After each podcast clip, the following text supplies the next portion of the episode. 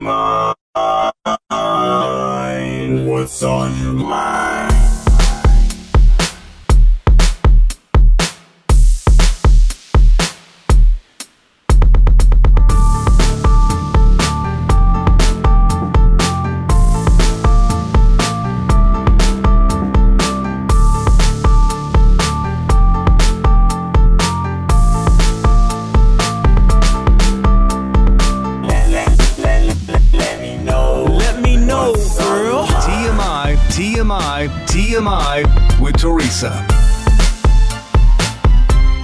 Thanks for joining me for the program. I want to tell you today about a woman who made her dream a reality.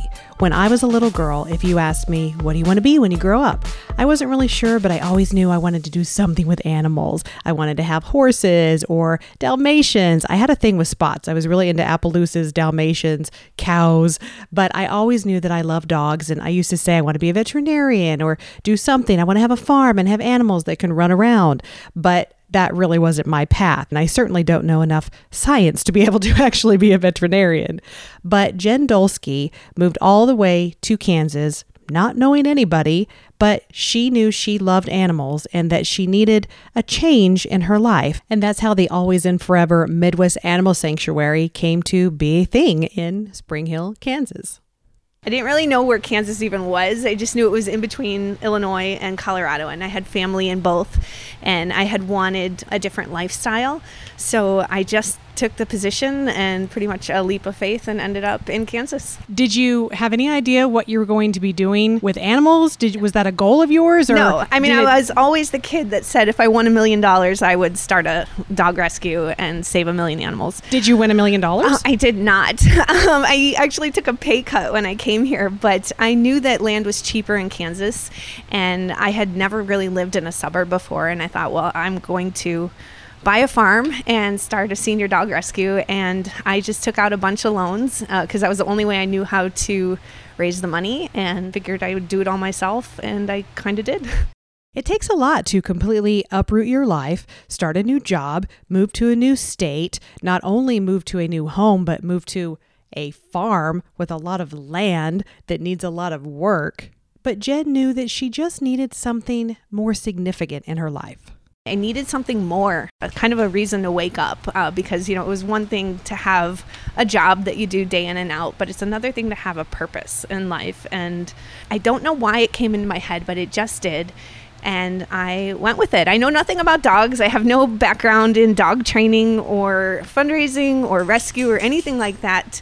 But I figured I would learn as I would go. And that's exactly what I did. So you buy this piece of property. What did it look like when you bought it? Because it looks great now. You have a home which you actually live in. You live here on the property, right? And then you have this beautiful barn. But when you bought it, did it look like this? The house looked like this. Okay. The barn was basically falling down. It was an old horse barn. There were no floors. There was no second floor. There was no plumbing, no electricity. So everything about it had to be completely gutted and redone. And my one goal was to make it as much of a home like environment as possible. So it was just basically like I built another home on the property because that's what it is for them. in the middle of construction, you buy it, you move out here. Even if you didn't have an animal shelter here, just taking care of this land is probably a big job all by itself, right? yeah, I have a riding zero turn mower, and you know, I've never been an outdoors person. I don't like bugs. I don't like nature. Um, I think you moved to the wrong place. I, you know, I, and when I would tell my parents this and my friends, they're like, "Who are we talking to?" And I'm like, "Well, I'm just going to do it."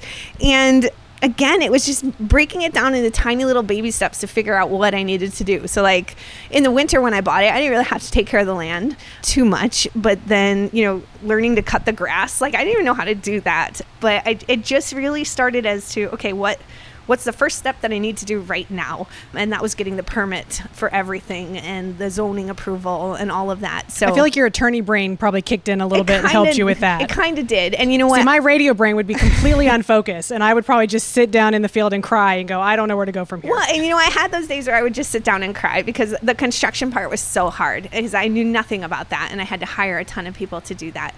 But a lot of it was just, okay, I had done nonprofit work before with setting up nonprofits and I knew that once I built this, people would donate for the dogs because if your money is going directly for the dogs, I would donate to that. So I thought if I would donate to something, someone else would. So I thought I will put everything I have into building this home for the dogs and then people will come. And I was like, even if there's no volunteers and I do it all myself, somehow it will happen. And it was just having more faith than sanity, I think, because that's, that's just a lot of what it is. It's just knowing that it's to happen and that in time it will. And it did. And, you know, we're still learning as we go. It's still a work in progress, but we've been open 16 months now and we've saved 460 dogs. So Wow. it's been incredible and I'm humbled by how many good people have come in to make this dream come true because it's no longer just my dream. It's like, it's so many people's dream, um, and it's amazing. Tell me about the idea for this because I've never seen a shelter that looks like a house. You walk in, it's a bunch of sofas, lots of little places for the animals to curl up with a blanket or a pillow. It, it- had you seen something like this before? No, but my whole thought was in my head. I, I just had this vision in my head, and I was like, it was it was gonna be a home, and I, I kept thinking my two senior girls sleep when I'm at work all day, so I'll take care of the dogs in the morning, and I'll take care of them at night, and they'll sleep all day. And I knew seniors were overlooked in shelters. I didn't know the numbers and and the of senior dogs that were being put down every year, but I just thought.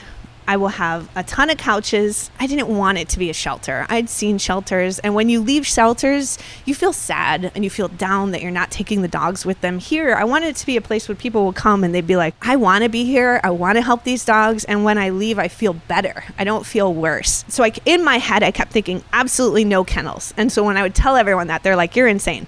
And then I found out completely, you kind of do need kennels because it's a safe place for the dogs. It helps with introductions. And some dogs that have been starved have food aggression. So little things like that we learn as we go. So there are kennels here, but all the doors are always open. They have complete free reign. There's a dog door. There's two fenced in yards on the pasture. And other than the fact that they don't have one individual person who sleeps with them and loves them all the time, they're more loved than I think my own dogs sometimes because just so many people love them just from pictures and Facebook or being here. And there's nothing like coming here and feeling what this environment is like. You even went as far as to create a room that is above the barn that is for, I guess, a special dog who is a wonderful dog, but maybe just isn't meant to be around other dogs. Yeah, and you know, we do our best to take dogs that are dog friendly, and that's a really hard term to define. Well, what's dog friendly? They like one or two dogs, but there are actually 18, no more than 19 dogs in this barn at a time, and it's not always 19 of the same dogs because one gets adopted out, we bring another one in. So it, we have to have an environment of dog tolerant dogs, and that's just not how it always is. So upstairs right now is Destiny, I need to explain that Destiny is still available for adoption. However, she is not the dog that is currently residing in this special room that Jen has designed for dogs that need to be separated from other dogs. But I wanted to go ahead and share this part of the interview with you because I like the way that she explains how dogs can be good dogs. They may just not be a dog that is meant to be around other dogs, but that doesn't mean they're not great for a family. She was beaten as a puppy with a baseball bat. Mm. And a young boy actually found her and begged the person who was abusing her to give her to him and then unfortunately he was evicted from his home and he gave her to his girlfriend and then she ended up at wichita animal shelter um, on the top of the youth list for being dog aggressive. And we pulled her um, we don't always do that. We thought we had a home for her but it didn't work out because number one it's what's best for the dog and what's best for the family. And we won't deliberately do an adoption that we know just isn't the right fit. And sometimes you do try an adoption, it's not the right fit. They come back here. You know, these are always our dogs, so we want them to be loved forever. And Destiny's been with us almost four months now, and she has been living upstairs, but she's super loved and she has her own little fenced in yard. And, you know, it's not ideal because ideally every dog has a home. They all deserve it. But because of her past, you know, she has scars and we're going to love her through it. But we need to point out that because a dog is dog aggressive, it doesn't mean they're an aggressive dog. It Right. means they have, you know, they just, some dogs just aren't meant to live in a home with other animals, but they're great with your family. Kids, family, so loving. She loves to cuddle. She loves to play ball. It just means that you can't. She's not a dog park dog. Think about people. You know, I'm not a, really a people person. You put me in a room of 20 people, I'll probably hide in the corner and never say a word. But Destiny, you know, with other dogs, she'll she'll be reactive. So it's just being a smart owner. So going outside, going on walks with leashes. It doesn't mean you can't go on walks. It just means she always has to be leashed. Your dog should be leashed. Dogs that are roaming loose, you just don't know what the other dog's pasts are. And she has a past. So, other than that, it's just being a smart parent to a fur child. You have this wonderful property. You know what you want to do. You have a goal. What was the first step? How did you get your first animal that you rescued? We had to finish the barn basically and it was finished and i finally set the date. It was going to be may 12th that was our opening day. And we had one dog that somebody found in february. He ended up staying at carrie's kennel. Just super super mild dog. His name was miles. Very sweet congestive heart failure. He was like 12 years old little collie guy. So he was waiting to come here. So we kind of had a dog in waiting and we opened our doors on may 12th and we had a big grand opening party and someone showed up with a dog so she had been chained outside for her entire life. Her name was Annie, and she needed help. And she was eight year old hound.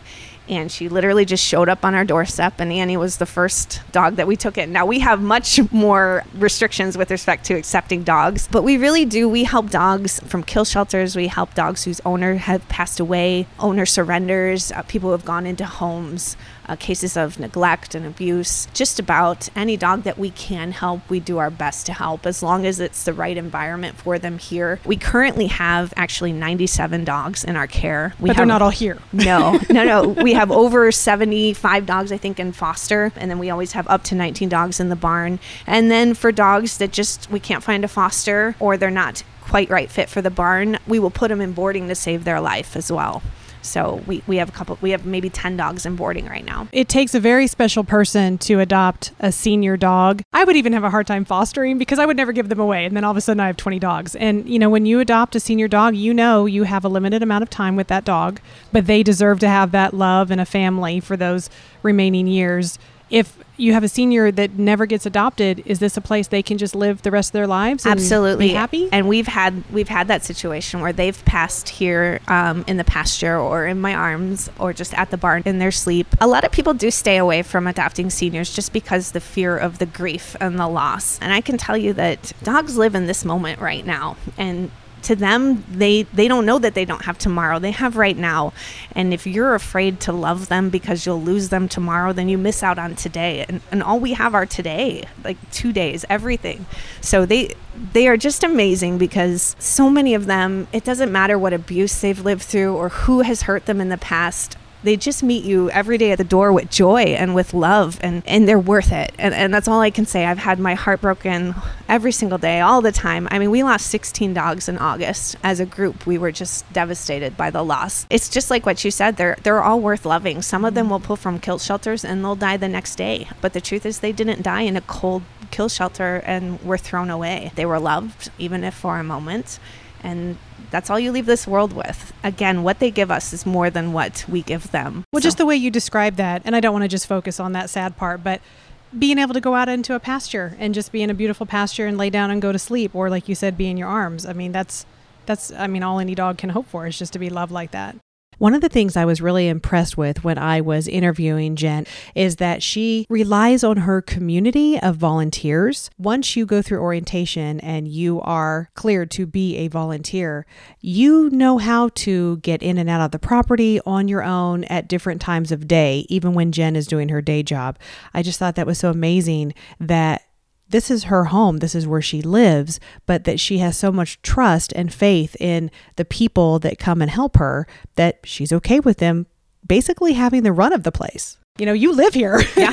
this is your actual home, but yet you have all of these people. You're working your day job, being an attorney, and you trust them to be out here and take care of your home basically. Yeah, that kind of stemmed from I want always wanted to volunteer at a shelter, and in Chicago, I tried to do that, and they're like, "Come out on Thursday from four to 5. and I'm like, "Well, I can't come out at four o'clock. You know, I work." And so I wanted this to be a place where if somebody had an hour and they didn't know what to do, they could come out and love on the dogs because all these dogs want our love. So as long as they've come to a volunteer orientation and they understand all the rules and they understand the environment that they're walking into, I wanted this to be a place where people wanted to be. So that's why we've got the full kitchen, we've got the TV, we throw tons of volunteer orientation parties and appreciations, and, and we do a ton of community events. The Spring Hill Parade, we've done the Paola Parade, we've gone to fire stations, police stations, we do random acts of kindness, we go to senior homes. Everything about this is making these dogs life worth living. So we, we take them on dates, we go for pup cups, we have a 0.1K Halloween run. That's the best. 0.1K. 0.1K. So, you know, nobody has to train for that. All of our dogs make it.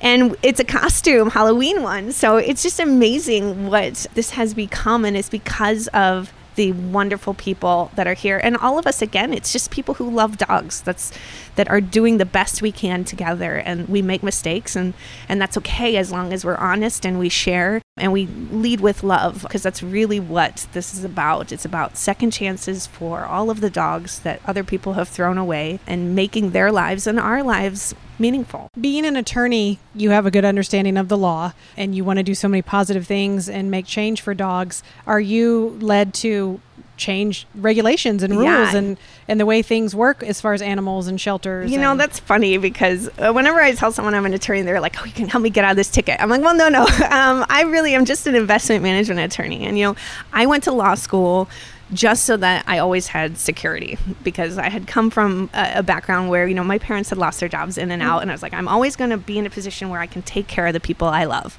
So that was my goal as being an attorney. So I, my law degree doesn't really help anyone in practical knowledge, but I love the work that I do and I love the people that I do. But we had an animal, a dog named Chance in Wichita, who we found out was paralyzed. And he was left in his kennel for nine days, and his bladder had not been expressed. So, for nine days, he laid there suffering. The second that we found out, we pulled him. And that really did spark a change where how can you leave an animal for nine days and not know that he hasn't gone to the bathroom and received vet care? And honestly, there are times when heaven is better versus a dog laying there suffering. But a lot of it, you know, it does spark we need we need change, we need advocacy, and I do feel that calling now. We've done some work with the Osawatomie Pound down the road, um, and we've helped gone in and clean it up because the conditions those dogs were in before was deplorable. And I always think everything about Always and Furever is how I would treat my dogs is how all of our dogs are treated because they're my dogs. And it's the exact same standard for everyone who volunteers here. You must treat your dogs like their family. And if you don't treat them to those standards, you're not really not welcome here because they deserve that. But that's every dog in a shelter deserves that, and they deserve a voice. And, and the dogs that don't have that voice, we need to be that for them. So advocacy is, you know, again, it's just really kind of fo- following your what's calling you, and you know what what need is there at the time. So when a case comes up at Wichita Animal Shelter and a dog needs help, you know, people know to tag us and say, hey, you know, we'll step in because we take the dogs no other rescues want. We take the dogs that may only have a week to live, two weeks to live, but you know what? We will spend a thousand dollars or two thousand because I would do that for my own dog. And then if we give them a life worth living for a couple months, then it's worth it. And not a lot of people feel that way because they think you could put that money towards a puppy. Well, why is one life worth more than another? You just can't define it that way, and we don't. And and that's why sometimes too we save a puppy because if no one else is going to do that, we will, and we we always find a home for them. When the need is present, we'll step up and we'll all do it together. It sounds like the animal rescue community really is a community. You know, you each have your own needs and you're fundraising and trying to keep your own place open, but it sounds like, you know, if you don't have room, you do reach out and that you all work together. And the end goal really is to just save the animals. Yeah, and I think 100% because again, I, I knew no, no one in the animal rescue. You find out who's doing this for the dogs and who's doing this for other reasons and what other reasons are there but for the dogs. So it's never a competition to us with other rescues. It's just about let's help this dog or these dogs or we now help cats too. So, um, but that's just because, again, if, if you have the means to do something and you don't, why are you not? How do you sleep at night if, if you're not doing everything that you can to help someone when you know you can, or a dog, or a cat? From your attorney, your day job, you can take a vacation, you can take time off. When you live here and this is 24 7 for you, how is that? How, because you really can't just take a day off. Yeah, and you know what? When it's doing something you love, it's never work. So I'm out here every morning from pretty much 5:30, 5 o'clock till 7, um, taking care of all the dogs on the farm, and then I do go to work, and then I come back. But now I have people that I can rely on, and you know, people always say, you know, if you could live anywhere, be anywhere, do anything, you know, what would you do? And I be right exactly where I am doing what I'm doing, even if it means I have to work as an attorney to pay for it because I do pay for the building and the loans that were secured to build this. But again, when, when you're approached every morning by 18 souls that are alive because of something that you helped build. I can't describe the feeling of love that they give me. So it's never ever work, even if I'm tired, even if I'm exhausted, even if I'm sad from losing another dog because I've had my heart shattered by loving the dogs that come in here. It's amazing. You know, we talk to the volunteers and it's never just me that says goodbye to them. Um, there's always two or three of us, and we hold them and we absolutely are always amazed how deeply you can love an animal just for having them in your life two to three days. It doesn't matter. But again, you wake up with a broken heart and you give your heart to another one because you know they need it. So it's never work. And, and it, when it becomes work, then you know it's not for you. So, what is your greatest need right now? It's always financial money mm-hmm. for vet bills. It truly is because we have dog food donated and we have collars, leashes. When we have smaller needs, I mean, we do need bleach all the time, cleaning solutions, stuff imagine. like that, flea and tick stuff. But because if you think about taking care of, if you have a senior yourself, it's thousands of dollars. And when you have thousands of thousands upon dollars. It's just all the time, and especially when we pull them from kill shelters. There's a reason people are dumping these dogs, and sadly, a lot of times it's because they're sick, because they need medical care, because they're dying. And we we want those dogs, and we want to help them, and we want to love them. But if even if we can't help them, we're just going to love them and give them whatever we can for the best life they have. We don't have adoption fees because to me, I don't see how you can ever put a price on a life. That's just me. And I know when you're adopting a senior dog, you're adopting someone that's going to need probably a lot of financial care as well. So I don't want you to give unless you can. So we accept donations if you can. We have just under 100 dogs in our care. Our vet bills were $25,000 last month we don't have any grants. We don't have any magic donors. We don't have any angels. We have people who donate whatever they can, whenever they can. They give $5, $10, $100 here and there. And the amount of support that and the ability that we have to do what we do on the level that we do it, it's just, I don't know how we do it. it we have to have God helping us. And you have to have faith and you have to be a little bit insane um, because you just believe because we're doing good people are going to want to do good with you. What's the process if someone wants to come and adopt a dog, but maybe they already have a dog at home? Can they bring their dog and see how they socialize? How yeah, so work? we will set up play dates. We'll have them fill an application out. We'll talk about how their dog's personality is, what personalities they think will be a good fit. To be honest, when you're getting a senior, you're getting a pretty chill dog um, that wants to sleep and cuddle and, and just basically be with you. And if you go to work, then there's a lot less guilt that you're leaving a crazy puppy at home kenneled because these seniors they sleep you know and they just want to be next to you.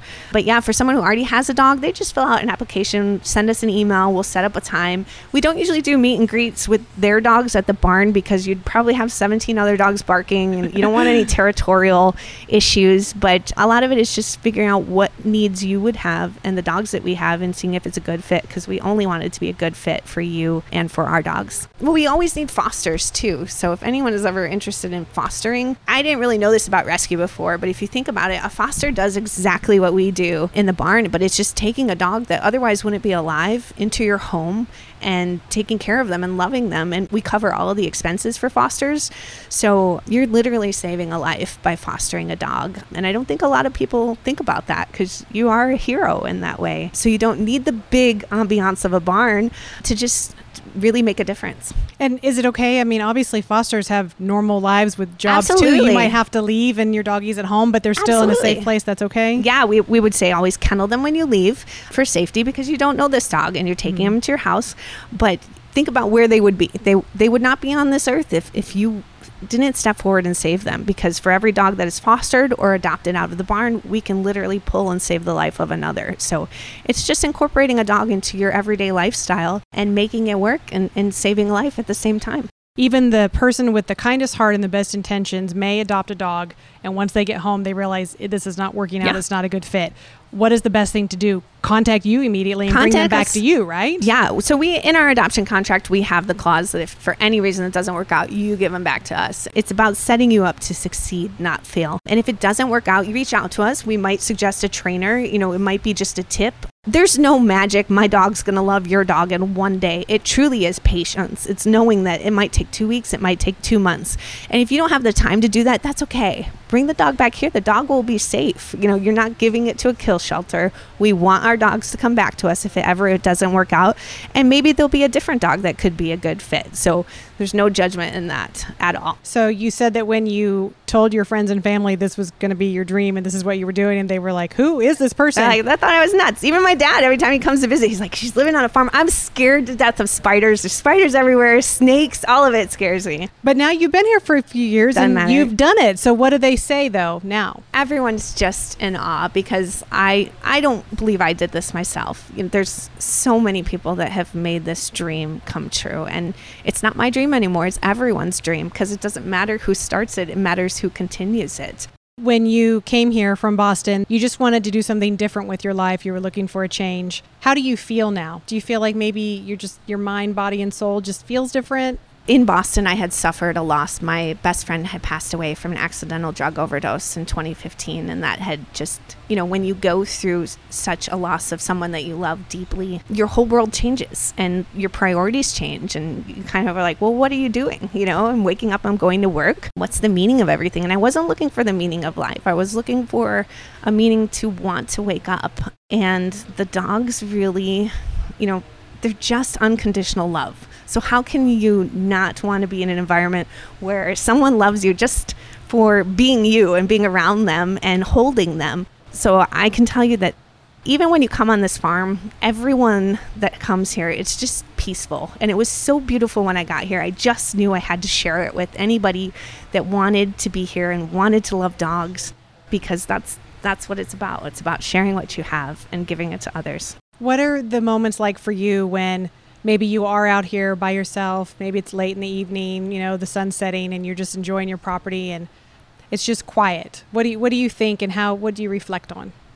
I think, and I say it all the time. I think that this is this is heaven on earth, and this is how my heaven is going to be when I actually do leave this world. Because you want to create your own reality. You can live in a world of loss and pain and sadness, or you can live in a world that focus on life and love. And even though there is sadness here and there's loss, I mean, we we this is everything. And someone's like, "Well, why would you do this with senior dogs?" It's like because they're the ones that need it the most.